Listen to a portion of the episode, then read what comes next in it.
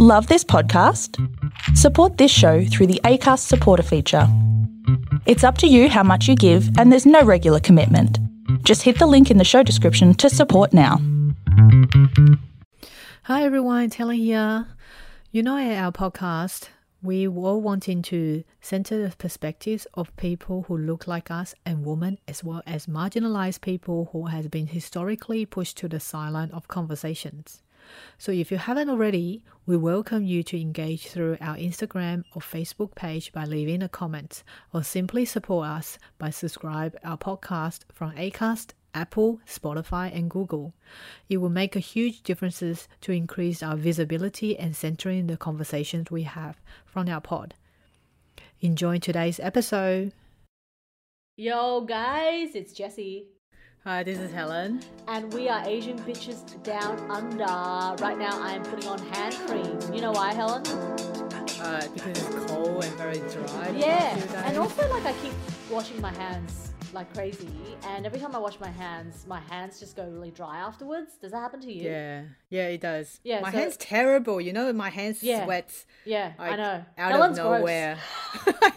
I'm, I'm terrible. My hands are terrible. And it affects Yeah. my climbing as well. I Oh, always right, look like yeah. a cocaine drug dealer after Yeah. I gone to climb because I just use so much chalk. Yeah, right, right. It's terrible. um, dude, cocaine heroin users actually, that's not one of their thing. Right? No, Yeah. no, it's just I'm like, like- the I'm like, chalk when- powder Yeah, are yeah, white exactly. too. Yeah. Uh, it's like Helen, they do that privately. yeah, they do that privately. Whereas I'm like dusted in Yeah. white powders when I'm climbing. Yeah, yeah. How often do you go bouldering? Uh, once a week. Oh, nice. I, try love- once a week. Yeah, I I, should do, do more. Yeah. I should do more. I think. Yeah, I love that you do that so consistently. Like I, I've started going back to yoga. I'm going back this tonight with a friend, couple of friends, Nice. and Andrew, which is good.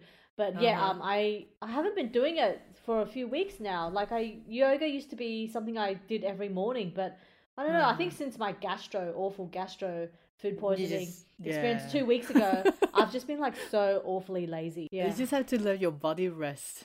yeah, yeah, bit. yeah. yeah. Yeah. So what have you been up to this week? Well, uh, last week, I Andrew took me to Roseville Cinema, which was nice. We haven't been there together before. It's like full of old white people there. Um, Yeah. yeah, Roseville Cinema, and we watched The Father. Oh yeah, you text me and saying that it's brilliant. Yeah, So yeah. You want to talk about it? Well, um, The Father, um, I hadn't known anything about it. Um, Anthony Hopkins, isn't it? except that Anthony Hopkins is in it and And Olivia, Olivia Colman. Colman, yep. And um, Andrew really likes Olivia Colman, so we went to see that. And we were a bit late, but um, that was fine. It was like the seriously the most extraordinary film I've seen in the last few years. Like it's up there with Nomadland in terms of Oh, its like okay. Style and um, absolute distressfulness. Uh, Distressfulness. basically- Oh, yeah, it's so basically, um, depressing again. And yeah, Anthony Hopkins plays an Alzheimer's dementia father Oh. and um, his his daughter is Olivia Colman.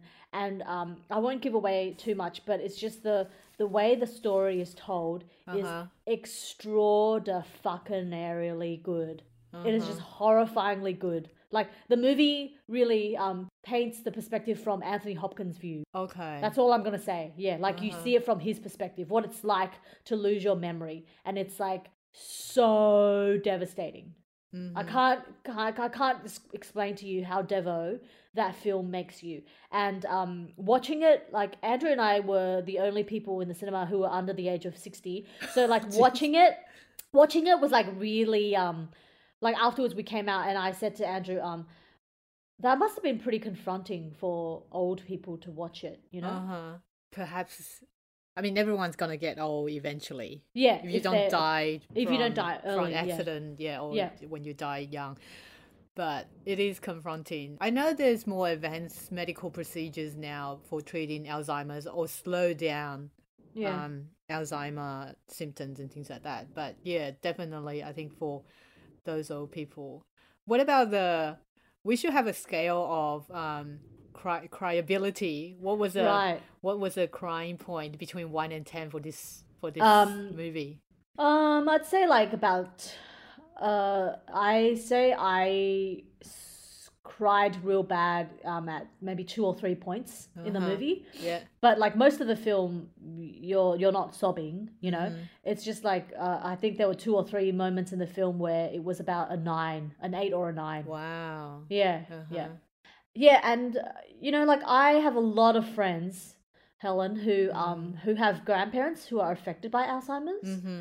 So like when I started talking to them and saying you need to go watch this, a lot of them said to me, "Nah, it's too close to heart. I can't do it." Yeah, that's Um, hard. yeah, but you and I do. You, I mean, I don't know about you, Helen, but I don't personally know anyone like we don't have Alzheimer's in our family, do we? Well, Or do we? Our, both like our grandparents passed away not from Alzheimer's. They were just died of old age and you know multiple complications. Mm, mm. Um, but I had watched uh, some of the Alzheimer's related movies as well. There was one. Yeah.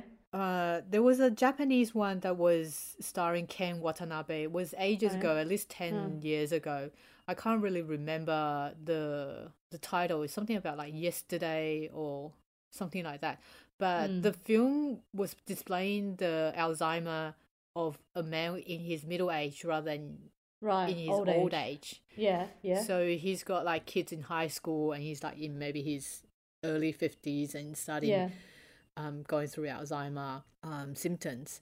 But Mm. that film is more of a perspective of the people around him, Right. like right. picking up the signs of Yep. why is he doing this repeatedly that he couldn't remember that he did it yesterday. Like for example, purchasing shampoos. Yeah, yeah. Yes, it's quite heart wrenching as well watching it from that kind of angle. Yeah. Yeah. It's um such a devastating condition Yeah. slash disease, isn't it? Uh huh. You start kind of lose your memory. Not only that, I think what's more devastating is for the people Around you. around you. Yeah, you Yeah. You start finding out that the person that you're with don't remember you anymore. Yeah, yeah. Yeah. Well, um, the father is actually based on a play, um, and it has been made into a French film, um, Okay. Mm-hmm. much earlier, like many many years ago. So I kind of I want to go read the play and also watch the French version. Hmm. Yeah, yeah, yeah, Yeah. How about you? Um, what have you consumed this week? I don't. I haven't watched any movie to be honest this week. I've just been catching up some Japanese dramas yesterday, and the one that I mentioned uh, a couple of episodes ago, uh, the woman with her three ex husbands. So just watching that drama, um, which is really good. I love it. On the other hand, uh, I think we we spoke about Bridesmaid earlier this week, isn't it? Um, yeah, it was a 10 ten year, um, ten year anniversary of its release this year, this month, this week. Yeah, you watched it? I watched like parts of it, and you Yeah. can never uh, miss the part where they were trying their bridesmaid's dress. Right, in boutique Yeah, shop. Yeah, yeah. Um, Belle and Blanc. I, Yeah. know, I love that Whitney, part. it's Helen. Helen Harris. Rose Byrne does the best. I fucking love Rose Byrne. Yeah, she does the best. Um, ditzy girl. Yeah, exactly. Voice. I know she's so. I love Rose Byrne so much. Um, I I think I mean obviously there are so many great scenes in the film, but my favorite scene is definitely um the um the scene where Rose Byrne and uh, Kristen Wiig try and compete at the engagement party, and they and they start singing, um, "Keep shining, keep shining, knowing you can always count on for sure." Yeah, uh, that was the best scene I think. yeah, It's just so funny. So funny. Yeah. Um, I have been also like um, people have been talking about Girls Five Ever, which is like a new show that dropped on Stan recently. Maybe a lot of our listeners have looked at it. I actually watched the first ten minutes, and then I noticed that there's an Asian character. Oh wow. The, okay. um, yeah, uh, I think Ashley Park, or maybe her name in the show is called Ashley, but she like so basically the the show is about like um women in their middle age and they used to be in a girl pop band, like kind of like the Oh, Spice okay. Girls. Yeah, yeah, yeah, yeah. And, and I listened and to Pilot Club. I listened Yeah, to Bill yeah, and Drew talking about yeah. it. Yeah. Exactly, yeah, and um, so they uh, they used to be five, and then um, now they follow. They're now they're back together, but the thing is, like, the Asian character has died. what? I know. I was like, she somehow died. So I was like, I'm not gonna fucking keep watching. So I stopped watching after that. That's funny Yeah. because one of the like the title of an article I didn't click in and uh, read it this morning was that Hmm. this is like from like um Asian creative group or something like that. Hmm. Um, twenty five percent of the Asian characters in the film die eventually at the end of the film or at the beginning of the what, film. What film? What film? As in, all overall, it's like a statistic they did. You know, Oh my god. like Asians have to die or something. Wow, yeah. I mean, that's really says something, right? We're like the least valuable people, you know? Hmm. Yeah. yeah. God, that's horrifying. Yeah. What about uh, books, Hell? What are you reading? I don't want to mention the name of the book that I'm reading it right now. I'm just trying to churn it through and finish it quickly to return it to someone. But it's oh, it's so tiring. I don't Yeah. I don't want to. I don't like reading monologues. But I'm reading the Chinese ah. version of the Yeah. book that I'm just showing just on the screen now. Screen, yeah. But it's so difficult to read monologues. Ugh. Ugh. God. I, I don't know Yeah. how can people. I, I guess it's a type of art as well, but I just Yeah. can't read monologues. It just makes me. It's very sleepy, Yeah. inducing. I think. Yeah, yeah, Yeah. You're so like you're such a big reader. I love it. I love it so much. Um, I'm reading. Um, I'm actually listening to it through audio books because Mm-hmm. I've got too many books to read. So I like to just like have it in my like ears instead. Yeah, I Uh, should I'm do reading- that too. I think. Yeah, it's only sixteen dollars for Mm-hmm. one book. It's like, I, yeah, I, I, I don't mind that. That's like for me, good money well spent. Um, I'm reading a book called Rising Heart by Aminata Conte Bija, Mm-hmm. who's um, she was a refugee from Sierra Leone, Mm-hmm. and she has started a few years ago started this um foundation called the Aminata Maternal Foundation, which helps women back home in her home Sierra Leone with like info, getting better maternal health care Oh because yeah. apparently oh, I think yeah. I've read it somewhere. yeah news. she's yeah, everywhere right now yeah because um she i think i actually saw her at the couple of events at the sydney writers festival but i didn't know who she was Mm-hmm. she also won the women's agenda emerging leaders award Mm-hmm. and so like um i didn't know her personally i should have just introduced myself but she's really like her story is absolutely devastating uh, like i texted helen yesterday that like helen was telling me to watch this uh, short documentary um, which we will be talking about in this episode later on, Mm-hmm. which was really sad. And I texted back to Helen that I had enough of like trauma, for one day because yeah. yeah, I'd been listening to Aminata's book, and the first like first half is just like absolute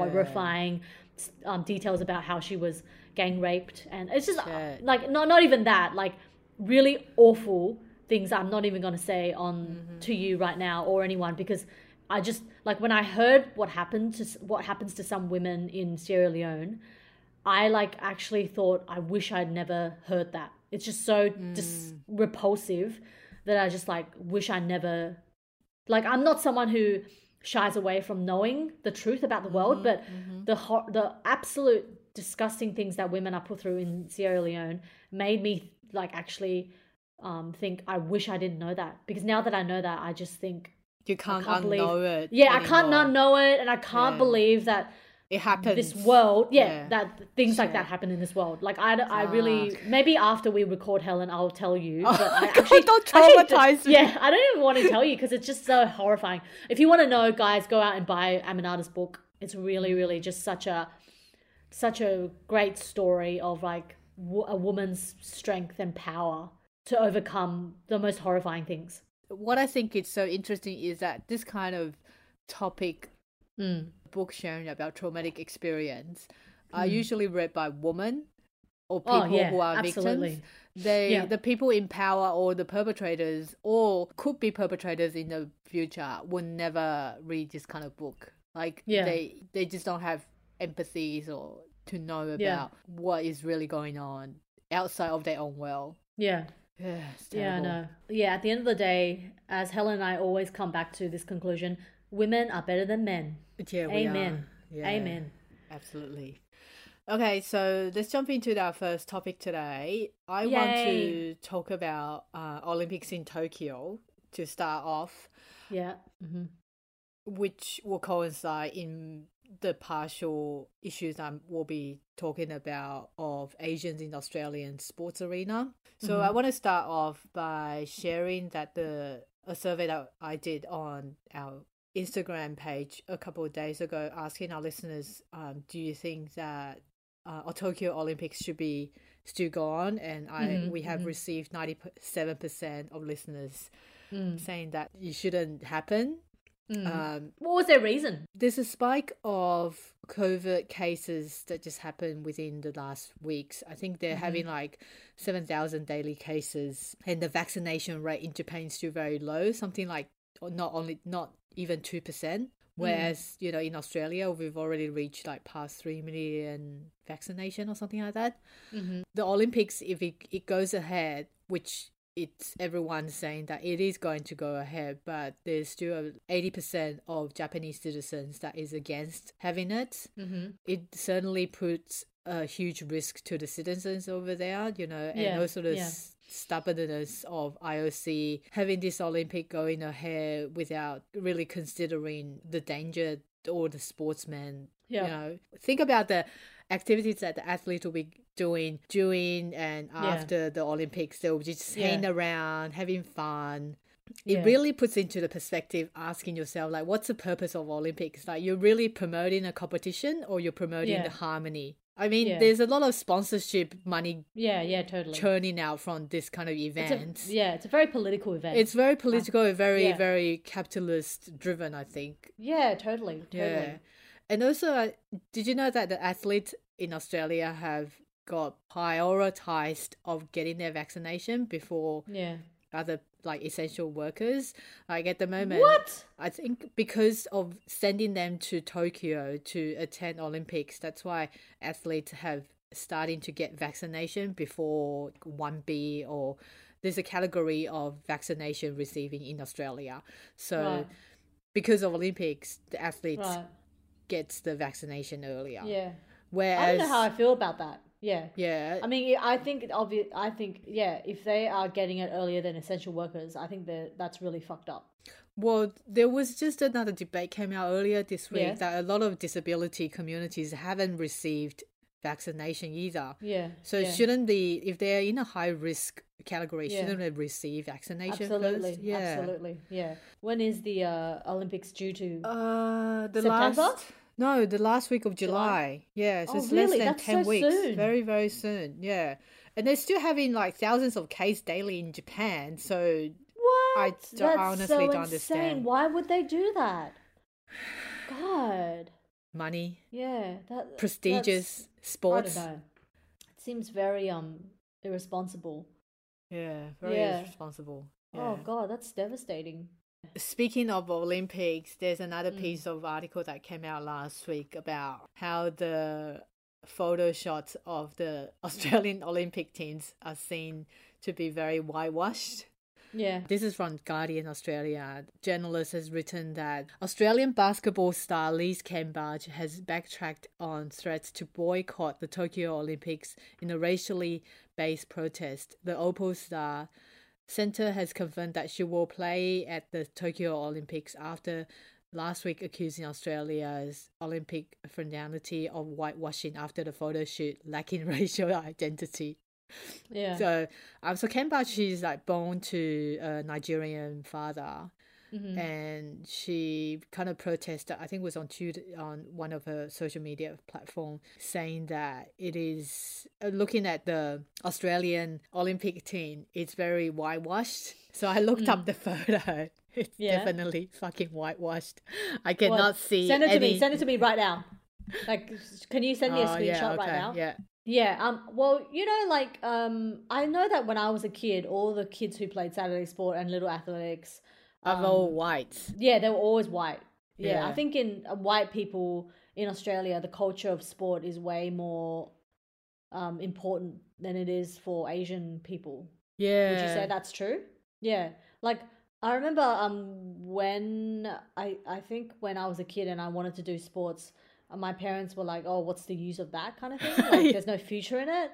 Um yeah, like uh I think sports is important. If I ever had kids, I would probably make them like make them no that's awful i would probably like give them- Encourage them. yeah like saturday soccer or something just because i think i'd be like the most i'd be the most violent and brutal soccer mum and that would be so much fun yeah just kidding Can you imagine? I would never drive an Asian. Asian an asian tiger soccer, soccer mum. mom?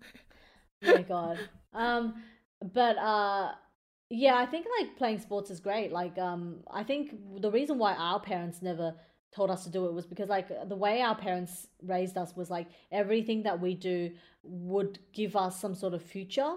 And like I think for them, they were like, "Oh, there's no point in sport because sport you're not going to end up a sports person. So what's the use? Yeah. You know?" Yeah. I'm just trying to send you this photo now. I don't know why is it not pasting onto. Oh, okay. Yeah. I'll just I'll just tube my camera and you'll see. Yeah, yeah, show me. that is literally like a photo of like a, a Bondi something. yeah. Yeah. yeah, they're all like tall, broad-shouldered white men. Yeah. Ugh, God, they literally look like this the, the rowing team from Cranbrook or Shore or something like that, or the rugby team from Saint Ignatius. Uh huh. Yuck. So there's only one Indigenous First Nation athlete among that photo, Mm. and there's no other. It's not very diverse. It really reflects on the Australian Olympic teams. As well Yeah. as far as I know, there's only like two Asians Yeah. in yeah. the Olympic and team. what and and the And badminton you- and ping pong. Right? table tennis. Table tennis. Yeah, that's right. Oh my god. Oh no, there's actually another girl who is twenty, Yeah. only twenty one, but she's more like an ABC, I think. She's in the artistic swimming, so those synchronized swimming team. Oh right. Okay. Yeah. that's more like ballet. Hey. Yeah, it's good to know. Yeah. Yeah. Alessandra Ho from WA. That's a good name. She sounds Um, hot. So what? Like you mentioned that, how come that there's so many, so little Asians in Australian sports? I think, like Yeah. you said, that the stereotype of Asian sometimes ridicule their own selves because there's a yeah. term that I grew up hearing, Dongya Bingfu, uh, uh-huh. sick man of the East Asia, which is mm. very racist term originated mm. from like a British newspaper in Shanghai in the 1896. The British journalist who coined that term of how he observed the Chinese people in China back at that uh-huh. time. Mm-hmm uh-huh. And also, it was used again in 1936 in the Berlin Olympics. They were seeing that the Chinese athletes were again like kind of like characterized as a sick man of the East because of their skinniness. Yeah, yeah, yeah. It's kind of like a, I think, it eventually kind of become like an internal racism for Asians ourselves of our Mm. Yeah. own body type. Yeah. And I think it's uh, very relevant to how the West emasculation of the Asian man. Yeah. Yeah. exactly. Yeah, because the uh, typically the Asian male body, um, typically I stress that word. Typically, the Asian male body is not as tall, broad-shouldered, Mm-hmm. built as the white man. Yeah. I mean, there's so many variations. Exactly. I mean, there's Yeah, so like- many vari- variations. Yeah, now. like my brother is super super buff. Um, and he's Asian, and my partner is like white, but he's not like super super buff. Like my partner's skinnier than me. So like you know there are different iterations of bodies uh, in every race, Mhm. but uh, like um the you know, like- stereotypical stigma like- around Asians. yeah, and also um it's I I kind of yeah like I think there's a there is a, a reason why some sports uh, kind of lends itself more easily to a particular body type. You know, like Mm-hmm. Gymnasts are sort of East Europeans or Asians or Russians, like Yeah. girls who are have slim, small bodies. And then like um the best marathon runners are like people from Africa, right? Mm, Something to do with their build, mhm. right? Yeah.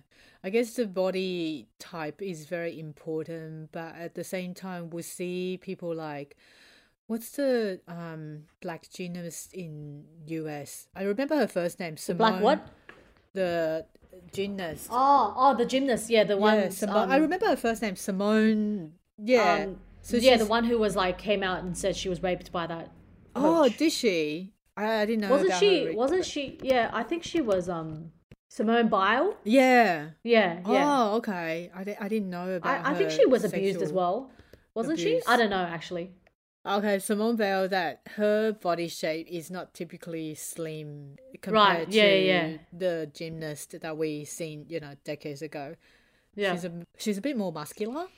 yeah, Yeah, but I like that. She Yeah. still went on and got a lot of gold medals, and she performed Yeah. so well as well. Well, I mean, this is a, obviously a different topic, but like um, this week, uh, my colleague at Women's Agenda, Madeline Hislop, reported that the French Rugby Federation is now allowing transgender people to play in, in its all official domestic competition. Mm-hmm. Yeah, which is like really like I think a good thing. Yeah, that's fantastic. Yeah. So their, their their statement said the federation is happy and proud to welcome without distinction of race, religion, sex, and now gender officially. Those who are like us are united by same passion, the game of rugby. So I think they're just like having this genderless kind of competition, which is a good thing. Yeah, fantastic. Yeah. Good to know. Well, speaking of girls uh, of the Mm. Asian background, I feel like uh, when I was growing up, girls who play sports were not as popular. What? What? What, what do you mean in Australia or? Well, at least from my own experience, girls who play sports are not as popular because they consider that playing sports will kind of give you darker skin and Oh, the right. aesthetic desire of having skinny body it Right. doesn't match of what you do in sports. Um, Hmm. When I was growing up, like toned and muscular body were not considered as the mainstream beauty, and Right. the stereotype in like beauties in Asia was still very much like skinny, fair Yeah. skin, long Yeah, totally hair, white. and like a Yeah. China doll. And Yeah. like you said, Asian kids were not really encouraged to sport either. I mean, even Yeah. until now, um, a lot of Asian parents that I encounter, they fear of injuries. Like for example, like I do it climbing, and I've spoke to my friends and try to encourage them and also their kids to do climbing. they told me that they don't want their kids to scrape their skins or their fear of heights and falling. And also, parents just have like participation themselves, you know. Mm, mm. And with the comparison of between boys and girls, I feel like more of my friends with sons would take their kids to do sports, whereas not as much people with daughters would Yeah. do sports during the weekend. Yeah, I think I think that's really interesting because I know here in Australia, all the cool kids in at least in my high school, all the cool girls did sport Mm-hmm. or like or they were very active. I think in my public school, the coolest girls were the ones who actually didn't do. I think they didn't do sport. They because it was a public school. They were just like super literary, nerdy kind of girls. But um, in, I know the private schools that I taught at in Sydney, um, MLC, Kambala, um, a lot of different girls' schools. They, um, the girls, the coolest girls are the ones like the prefects or the captains. They were the ones who were heavily involved in sport. Mm-hmm. I find, yeah, it's really interesting that um, for men, sport is a much more, it's so much more entrenched in their sense of identity. Like I'm reminded of this, the a writer who I absolutely despise. What's his name? Um, he's, he's married. Yeah, he's married to Emily Gould. Um, he's he's he's the um the brother of Ma- Masha Gessen, who writes for the New Yorker. And this guy, I don't even remember his name, but he his surname is Gasson Gesson, and he wrote a few personal pieces. Um, w- one recently this year about how he's so upset that his son doesn't like soccer because, like, for him, soccer is everything. Oh my god! And like seriously, the whole fucking essay was about me, me, me, and how sad I am that my son doesn't like soccer. Like I, I wanted to shoot this Fucking guy. hell! I feel sad for Like the kid. yeah, I know, I know, I know. Like let him, and I remember his name is like Rafi. His little son's name is Rafi, Aw. and like I'm just like, let the fucking kid be a fucking kid. Yeah. You know, like he's just such an awful father. Ugh, I hate him. doesn't need to like soccer. I mean, the kids can like something else. Yeah, and Emily Gould is the girl who woman who you and I have talked about. Hell, she's the one who was like publicly shamed um on a TV show many years ago. Oh, Remember yeah, yeah, that one? yeah. And she, She wrote an a essay about, about shame, Yeah, I love her. I Uh-huh. love that writer. I think she's like everything she's done is magical, but her husband is intolerable.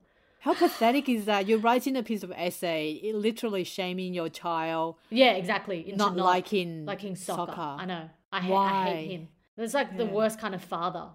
Just let your child be. Yeah. You know? Ugh. I'm actually gonna send Helen the link to that article so that our listeners can actually have a look okay. and then like drop us a line, DM us and tell us what you think about this Uh-huh. Yeah. this guy. Yeah. What I'm saying about like Asian girls in Western culture, or maybe perhaps back in Taiwan, I don't know about Taiwan, but here when I was growing up in high school, the girls I hang around mostly Asians, and everyone are in such a big part of dieting culture back then, which is something that Mm. I'll probably um say again in our second part. Everyone's saying that, oh, if you do such sport, your legs will look so muscular and you're Yeah. not desirable. So that was on. something that um, male gaze has always been very heavily rooted in our mind when I was growing up. At least Yeah. that's how I experienced. I actually Um, remember this from you. Yeah, in high school, Yeah. like your calves were chunky, and you were like, "Oh, chunky calves, chunky calves." I was like, "Helen, too. It doesn't matter." It's really I just bad. remember. Yeah, I think you were fine. I don't know. Yeah. Well, uh, the two pieces of articles that I looked up uh, regarding Mm. Asians in Australian sport. The first one is about football. So Asian Australians made up uh, around 16.3% of population at the last census in 2016, or around 3.5 million people, which Mm-hmm. is, it's a- it's a lot. But normally, when we hear about Asia in context of Australia, um, soccer or football Mm. don't really have much to do with it unless that we're talking about like Asian Champion League of soccer. But now, um, I think there's there are more Asian or Asian heritage players in soccer that is involved in the football industry. Um, Mm. they want to increase the spectators from you know from Asian heritage, so there will be more Asian heritage players to be involved in the soccer industry. Um, another piece of article I think was on from ABC, like back in 2020, the October, Kai Feng and Sean Mantesso did a piece about how Chinese Australians are underrepresented in AFL. Uh huh. Um, Interesting. And the journalist has actually in- interviewed some Chinese family about their interest in AFL and also how the parents were eventually looking forward for their children to participate in AFL. For example, Arthur Liu, who arrived in Melbourne 20 years ago, uh, this is so funny and interesting Yeah. when I read this. Uh, a taxi driver advised him that become a true Australian is to watch AFL and support a team. Oh Remember God, when we were growing you're in up Melbourne, yeah, yeah. in Melbourne, yeah, of course, we were in Melbourne for a year and a half. I Yeah. think we were kind of following AFL for a little Were while. Were we? Are you serious? Yeah, Oh, are you serious right now? yeah, yeah. Do I you remember, Dad. which team? Um, St Kilda, I think. Okay. Yeah, I think Dad bought us football as well, and we just went to the park to kick around Oh, sometimes in the afternoon. Right. Yeah. Yeah.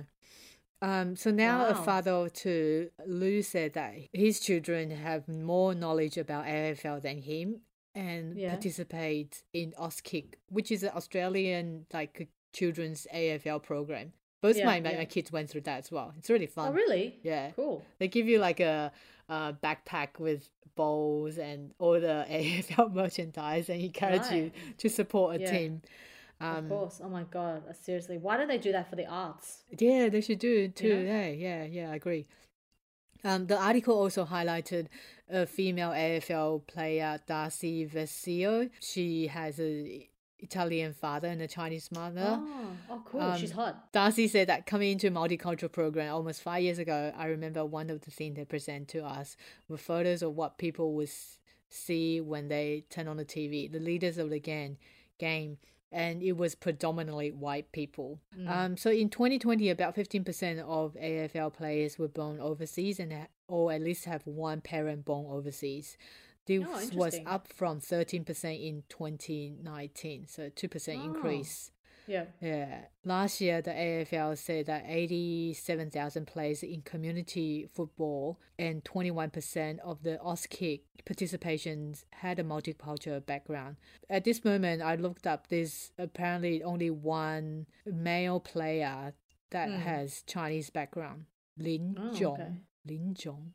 Yeah. Uh-huh. Uh-huh. So hopefully, you know, in the near future, we'll see more Asian participate in AFL. Yeah, yeah. Yeah. Um, I think I prefer AFL. I mean, AFL rugby players and NRL, NFL, league union, Union, they're all yeah. yeah. they're all rapists basically. Um, There's a there's a really bad culture in it. Yeah, we yeah, all know um, that. But yeah. but but but um, I think if I had to choose, I would prefer AFL culture over rugby. I just feel like rugby is like ugh, gross, gross. All the men also are like disgustingly built. they're all very Whereas, like, toxic I feel like- yeah. environment. I mean, I- I AFL just- oh, yeah. all feel Yeah. a little bit better. yeah. Yeah, I feel like um all of them are rapists, but um AFL is maybe a bit classier because like the men are taller and not as and they're leaner. They're not as like buff. I just find buff men really threatening. And like when I see a buff man, I see insecurity written all over his You're talking about Kevin too. I'm not gonna comment on our brother, but anyway, yeah. Honestly, um, uh, what do you think about that theory I have that the more buff you are as a man, the more insecure you are deep down? I think like uh, Oh, my I theory th- sits. I think it, it I think it differs individually, but I do Okay. agree that I prefer AFL as well. I don't think Yeah. I don't like seeing like I don't know much rules about the union and the league, Yeah. uh, but I do feel like when you're watching a game or league or union, they they seem more violent. Yeah, yeah, Yeah, exactly. whereas AFL, maybe people can tell me that I'm wrong, but I do feel like AFL is like you say, it's more classy, and they don't do as much head-on tackle. they don't do as much cocaine. Yeah, yeah. Maybe yeah, that's because we're in each other. New South Wales. It might be different in Victoria. Yeah, yeah. Yeah. Well, well, well. Since we're talking about sport, what's your favorite sport to watch? Oh, to watch. Yeah, I haven't really watched any competitive sports for a very, very long time. At the moment, I will probably, if I'm going to go on YouTube and search up sports to watch, I'll probably still just watching climbing at the moment. Oh, nice. Okay, yeah, I like that. Because Yeah. in the past, you know, I watched tennis, soccer, and there's just so much controversy around drug, doping, shits, Yeah. you know, news, and I just kind of feel confident in That climbing is less yeah. toxic. I don't yeah. know about if climbing is less toxic because Toxic, I I participate in climbing myself, so I like to watch in the sense that I can probably gain some knowledge or technique skill Yeah, from it. yeah, yeah. yeah. My favorite sport to watch on YouTube is obviously ultimate frisbee because like frisbee, frisbee, frisbee nice. people are so like just it's such yeah it's like it's a disc Uh-huh. you know like they're playing with a disc and it's something that flies so beautifully i just love the frisbee it's such a beautiful like object um but uh yeah i'm not big into watching sports competitive i think sports. um yeah i think i like i used to like tennis only because our parents like tennis you know yeah, mum's like we used to watch with yeah the our Australia mum, Open. yeah she loved watching tennis um and we really watched it often for the stars you know so like if we didn't know who was playing we wouldn't watch it Yeah. you know It's So, like, um, there's a fan cards. kind of Yeah. like a celebrity exactly serene Yeah. around it. Yeah. like we grew up watching Sampras and Agassi. You know, those were our heroes, right? Uh-huh. Yeah, yeah. yeah, yeah. Other than that, uh, you said that you like. You seem to like. Um, It would it be true if I said you like um solo sports? Like bouldering is solo, right? like, have you- I think When was the last time you played in a team sport? I can't remember. never, honestly. Helen. Helen, never. In ba- base- Blank. in high school, I yeah, participated. I love in, team sports. I participated in volleyball Right, and right. softball when I was in high school. Maybe Oh, like yeah, I a couple of remember. turns. Yeah, I But remember. that's about it. Yeah. Yeah. I'm not Um, a team sport person. I yeah, I love it. I played netball with my housemate a few, maybe last year and the year before, but um, that's an ex-housemate. He no longer lives with me, so um, I've stopped playing with him. But yeah, we used to do mixed netball, and that was a Ah, lot of fun. yeah. I love it. I love playing with men and women. Like that's yeah, and, and the good thing I about agree. Playing ultimate frisbee also is often the mixed teams, and it's just such a nicer vibe You don't when you have discriminate against yeah there's no like yeah. cattiness and there's no like that disgusting overhyped masculinity when it's Uh-huh. just all men Yeah, yeah, I, yeah.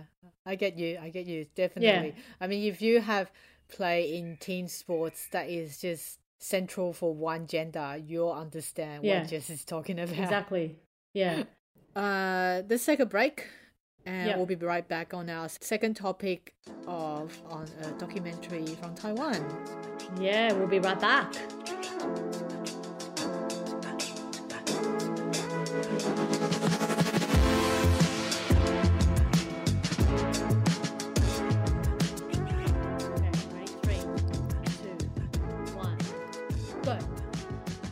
Hey guys, so we're back, and uh, before we started recording back after the during the break, I showed Helen my coffee cake, vegan coffee cake. Um, I have been like I'm obsessed with baking and cooking because I just find it just soothes me. I know it's probably irritating for Helen to hear this because Helen is as the main domestic person, um, she actually is forced to cook for three other people every night. So like I'm not in that situation. I either cook for myself or for my partner. Um, so it's different. And you know, if I'm lazy, I just order. We just go out and eat. But I really love cooking. Like same with Kyle, my friend Kyle, one of my best friends. Like cooking is such a nourishing thing that we do to calm ourselves. Like it's a really calming gesture. Yeah, I agree with that. Yeah. I agree with Yeah, that. Cooking is like therapeutical. Yeah, it's Yeah. so, and especially baking. Like, um, the other day, and like last night, Andrew was just like, and he wasn't nasty about it. He was just observing. He's like, "You've been baking a lot recently," and I was like, "Yeah, because I bake when I'm fucking depressed."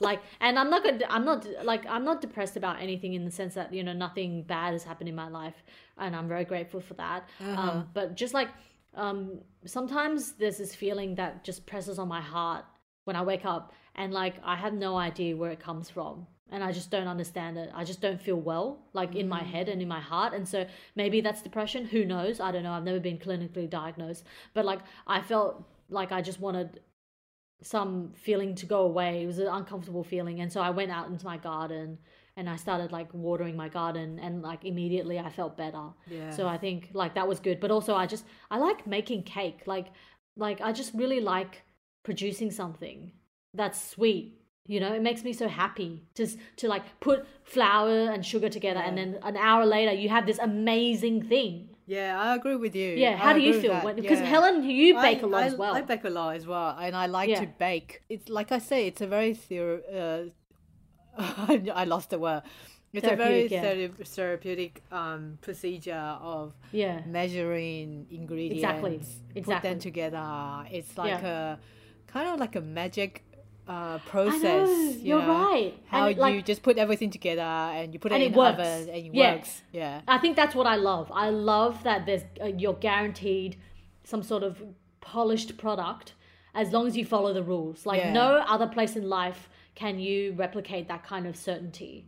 And like when my life feels a bit uncertain, I love baking because it's like You're you're oh, in control. though- yeah, exactly, exactly. It's a sign that it's proof that um that if you follow something to the T, like something will work out. Like we can't do that in our Mm-hmm. In our life, we can't yeah. do that in our jobs. You know, so Yeah. it's so um heartwarming to know that Mm. shit still happens like good stuff happens where if you just follow directions and like put Yeah. sugar and flour together yeah. And who doesn't like sweet stuff?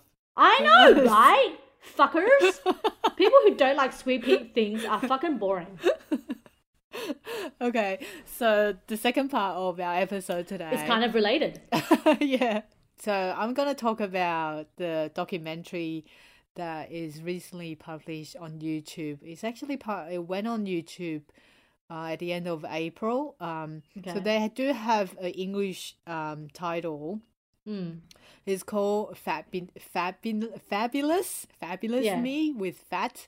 Um, yeah the- fabulous yeah. not fab f-a-t not f-a-b yeah. So the literal translation of the documentary should be "Survival Rules for Succulent Females," as in Oh, succulent. succulent females i love it I really, Okay, I you really prefer the the actual like Chinese Yeah, title. Yeah, it's really how do you cute. say it in chinese can you read it out I think for us um I don't have it right in front of me. I think it's uh 多肉女子生存之道。 Oh, Because I like that. 多肉 is the succulent, A lot the, of the- flesh. yeah, the lot of flesh, like the plants as well. yeah So there was this Chinese production company established about uh, a couple of years ago. They want to do a three-year project to make some short documentary centering the people that are often marginalized from the yeah. society and not on the yeah. mainstream media.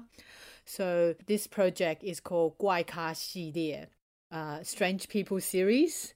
Um, oh, nice. So on this uh, short documentary, Fabulous Me, Amy and Marley of Lady Bonbon, an activist mm. group that I followed for quite some time, uh, they were invited to create a short documentary about their life of being a plus size woman in Taiwan.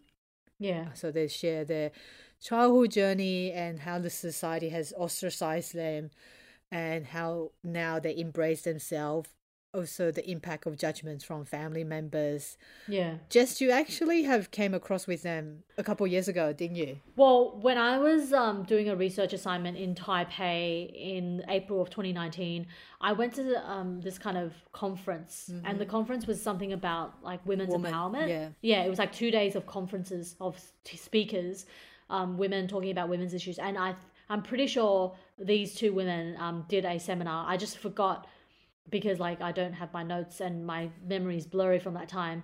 But yeah, I think um I think it was these two women talking about fat rights activism in Taiwan, and they were so smart and so Mm-hmm. Yeah, articulate. know. I mean, they're extraordinary. These two women, I like. Amazing.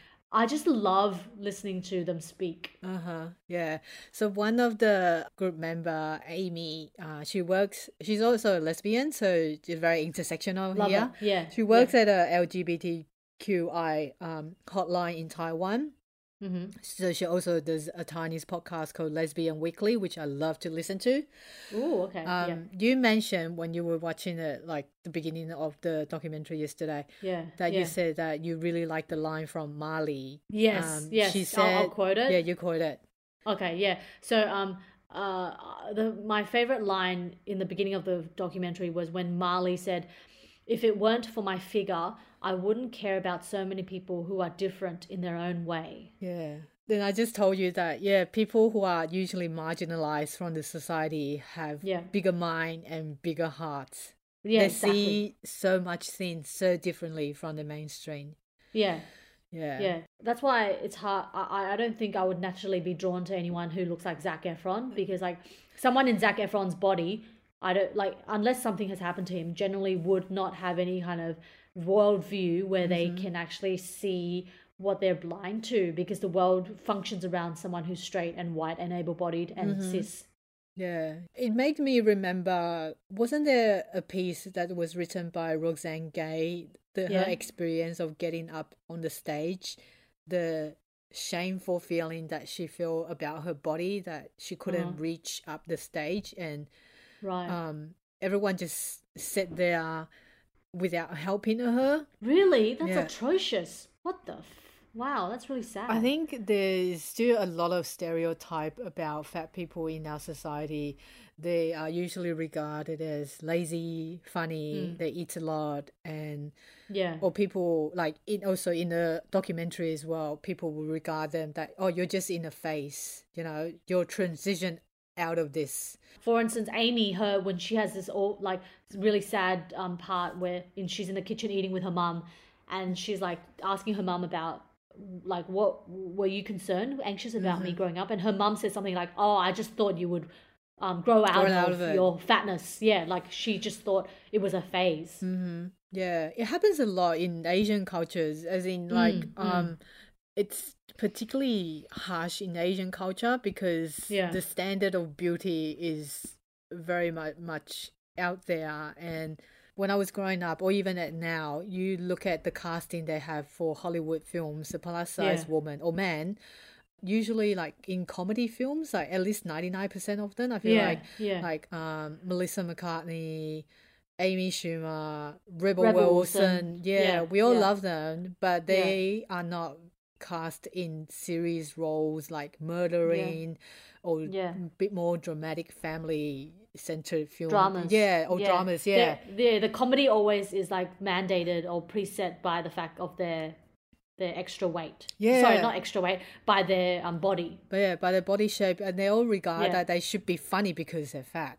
Yeah. Yeah, I know. That's just like absolutely disgusting, to Mm-hmm. be honest. Like I don't use that word lightly. I just think like everyone we watch on TV is skinny. Like even newsreaders. Why don't we ever see any fat newsreaders? You know? What the fuck? Mm-hmm. Yeah. It's fucked true. up. Yeah. Yeah. Um, it reminds me, Helen, your discussion, our discussion right now, it reminds me of uh, we went to see Queer Stories at the Sydney Writers Festival a few weeks ago, where Mm-hmm. like on the Saturday, um, five, six, seven, about a few, a few queer people talked about like read out their personal stories, and one of them was Chrissy Keane, Mm-hmm. who's like fat, who's like I think she uh, just calls herself fat, and she's okay with that, and she's a plus sized person, and she um talked about coming out um, with her kind of um, interest in burlesque, Mm-hmm. and she actually started stripping during the speech, Mm, and it okay. was just so empowering watching her. Like it was so brave seeing like a woman with that um, beautiful. It was such a beautiful body, and she was so like. excuse me she was so unapologetic about it Mm-hmm. and it's like a body that we don't usually see anywhere yeah. like uh, yeah and she was so proud of it and like seriously the crowd were going apeshit crazy it was so beautiful I love that. Yeah. Speaking of queer community, uh, Mm. While I was doing research for this uh, topic, I, I also looked up Shrill.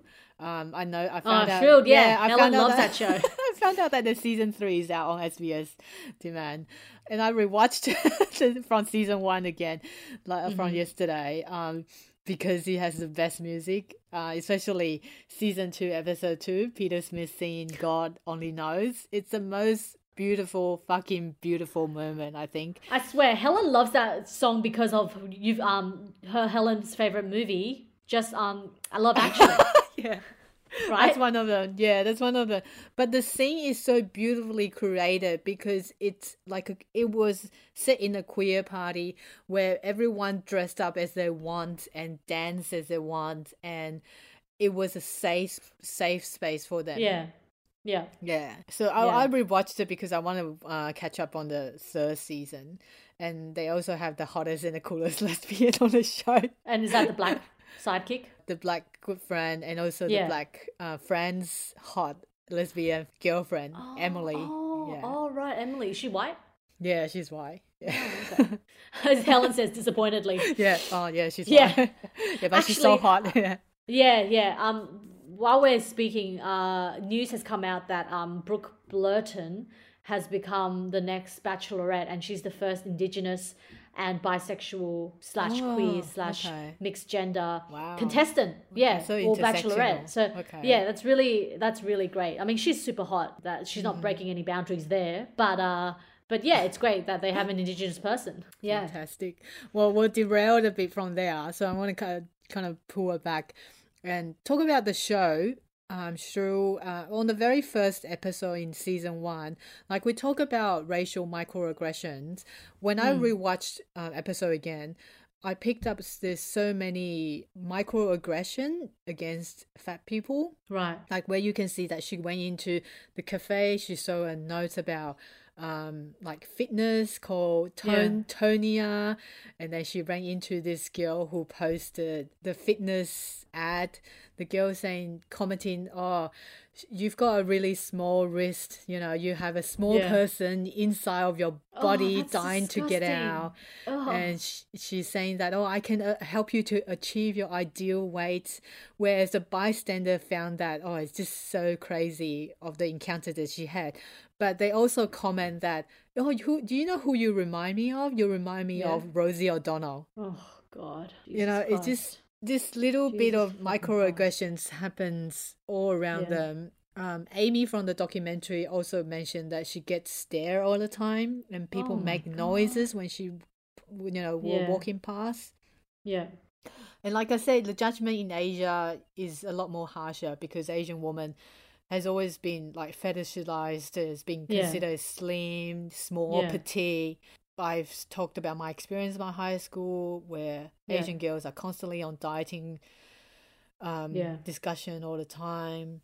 And earlier this we talk about toxic deprecation of our own body image. I Yeah. actually found for this episode, I found a piece of Yeah. writing by Jennifer Chan. This is written in 2015, but still very relevant today. It titled, Are There Fat Asians? Yes, I'm one of them. Yeah, it's a really well written piece, um, which I'm going to have it on our show link. I'm just going to read out a, a couple of paragraphs here. Yeah. Sure. She said that although every woman subject to those same stupid standard of impossibly skinny waist, busty boobs, and twig type Um, arms in Asian American culture, losing weight and being skinny is tantamount to getting good grades. First mm. generation Asian parents are, are just as proud of us when we graduate from a top university as when we shed serious pounds. At Oh, five feet tall, my large runner type calves, stocky frame, and size 8 waist are equivalent of getting an F minus on a calculus. I love my Taiwanese heritage, but at any family gathering, conversations often revolve around who has gained weight and who has lost weight. Oh, so and so used to hmm. be so cute as a kid, but now they really gained a lot of weight. Or hmm. can you believe so and so lost so much weight? They look so much better now. As a hmm. teenager, I tried diet pills, eating only oranges for breakfast, and joining the tennis team. Tried to morph my body into size 2 gap jeans, which never mm. happened. At my mm. heaviest, I was 160 pounds. I have a photo from the time period that my mother, who I love dearly, told me to never look like that again. And my father once took me to a doctor's office to inquire about plastic surgery because he Yeah. deemed my thick lip equivalent to pig's lips. Plastic Jesus surgery fuck. is common in South Korea and Taiwan as a way to fix women's faces and bodies. Liposuctions, nose jobs, calf reduction surgeries, and double eyelid surgeries are popular ways to conform to more pleasing Western features. Mm. Yeah, what do you think about that? Uh, super fucked up. Yeah. and um, really, really, really gut wrenching and heartbreaking. We, we don't we're not immune from Yeah. it. I think when we were Yeah. growing up, our parents, even to now, Yeah. there kind yeah, of like yeah, exactly. Like um, we said this before on the podcast, but our dad, like when our sister Lisa, after she had her baby, my our dad was like. Oh, you are you pregnant again? Because she had a stomach, like her stomach was flopping out a bit, and I was like, "Fuck you, dad! That's fucking rude." But Lisa just like brushed it off. I don't know how she can be like that, but anyway, yeah, there's a lot of fat shaming everywhere. Like even in our movies, like I'm thinking in um in the movie Captain Fantastic starring Viggo Mortensen, who I don't like. I just think he's a pretty like standard actor. He um there's a scene where like they come out from their wild wilderness and then they're going they're sitting in some sort of office and then like the one of the kids comments on how large the people are because in, in a lot of middle America, um, a lot of white Americans are very big, you know, like physically big, and it's just like repulsive. That scene is disgusting. It's like basically fat shaming anyone who's like not skinny. It's just gross. Yeah. The fat shaming Yeah. happens everywhere, and I think um, uh, happens everywhere. yeah. It's very bad in Asia, and they don't think that it's shaming. I mean, they know it's shaming, but they feel like the I guess the parents or the you know the the first generations they think oh the way that I'm gonna shame you and you'll feel the shame and you're gonna do something about it. Yeah, That's yeah. how that is what they think. I Yeah. I think that's like I I think shame is the when you make someone feel shame about themselves. I think that is the most evil, egregious thing that one person can do to another person. And mm-hmm. it's sad that it's actually a lot of parents who end up doing that because of you know a million reasons, right? Parents are human beings and human and they have their own shame. And so mm. like shame kind of bleeds into other forms of shaming, I guess, you know? yeah. Um, I'm also thinking about Chrissy Keen's speech at the Writers' Festival. She said something like, often when she goes um, to sit at a bus stop or a bus train station or seats at in public areas, the seats are too small for her. Mm-hmm. And like when she goes on a plane, the seats are too small for her. Mm-hmm. And when she goes to a restaurant, like the seats sometimes are very delicate and she can't sit because she feels like she's gonna fucking break them. And then she even said like in a lot of instances when she goes out, she breaks the chairs because like they're so inadequate. They don't Mm-hmm. fit a diverse number of different bodies. They just fit exactly. fucking skinny people. Yeah, Amy from the documentary, she also mentioned that the reason that they started their Lady Bonbon um, group, the fact activism, was that to raise awareness of how inconvenient for them going Yeah. on public transport and Yeah. you know how you know how Yeah. some public transports they have like designated seats as in they're not Yeah. flat they have like an arm thing Yeah, in the middle exactly So between them. Yeah, between them so it makes them really uncomfortable I know. Yeah. Yeah. I've noticed that a lot. yeah in like train on train stations they have like petitions by using yeah armrests Mm-hmm. Yeah, and what's worse that when they raise the question about this kind of things being kind of like discriminated, they get trolls. They get people on online Mm. Yeah. saying that oh, it's your own problem. Why should we Yeah. invest in your own problem? yeah You know, just feel like Yeah. oh, people should start thinking beyond the you know beyond the confinement of social expectations of being a certain size Yeah. because that's how it eventually damages a lot of people's um, mental wealth You just need to be Yeah. fit in one size, and you think one size Yeah. fits all, which doesn't happen. Yeah. Um, so how should we feel comfortable? And also, we should really feel comfortable in our own bodies. Yeah. Yeah. Like in the documentary, they say that they eventually come in, you know, embracing their own um, body figures. You know, yeah. um, for example, cut off the toxic social media that praises like super skinny and unattainable body yeah, types. Exactly. Um, yeah. Follow the influences that's promoting more like body positivity or body normative Yeah. because Yeah.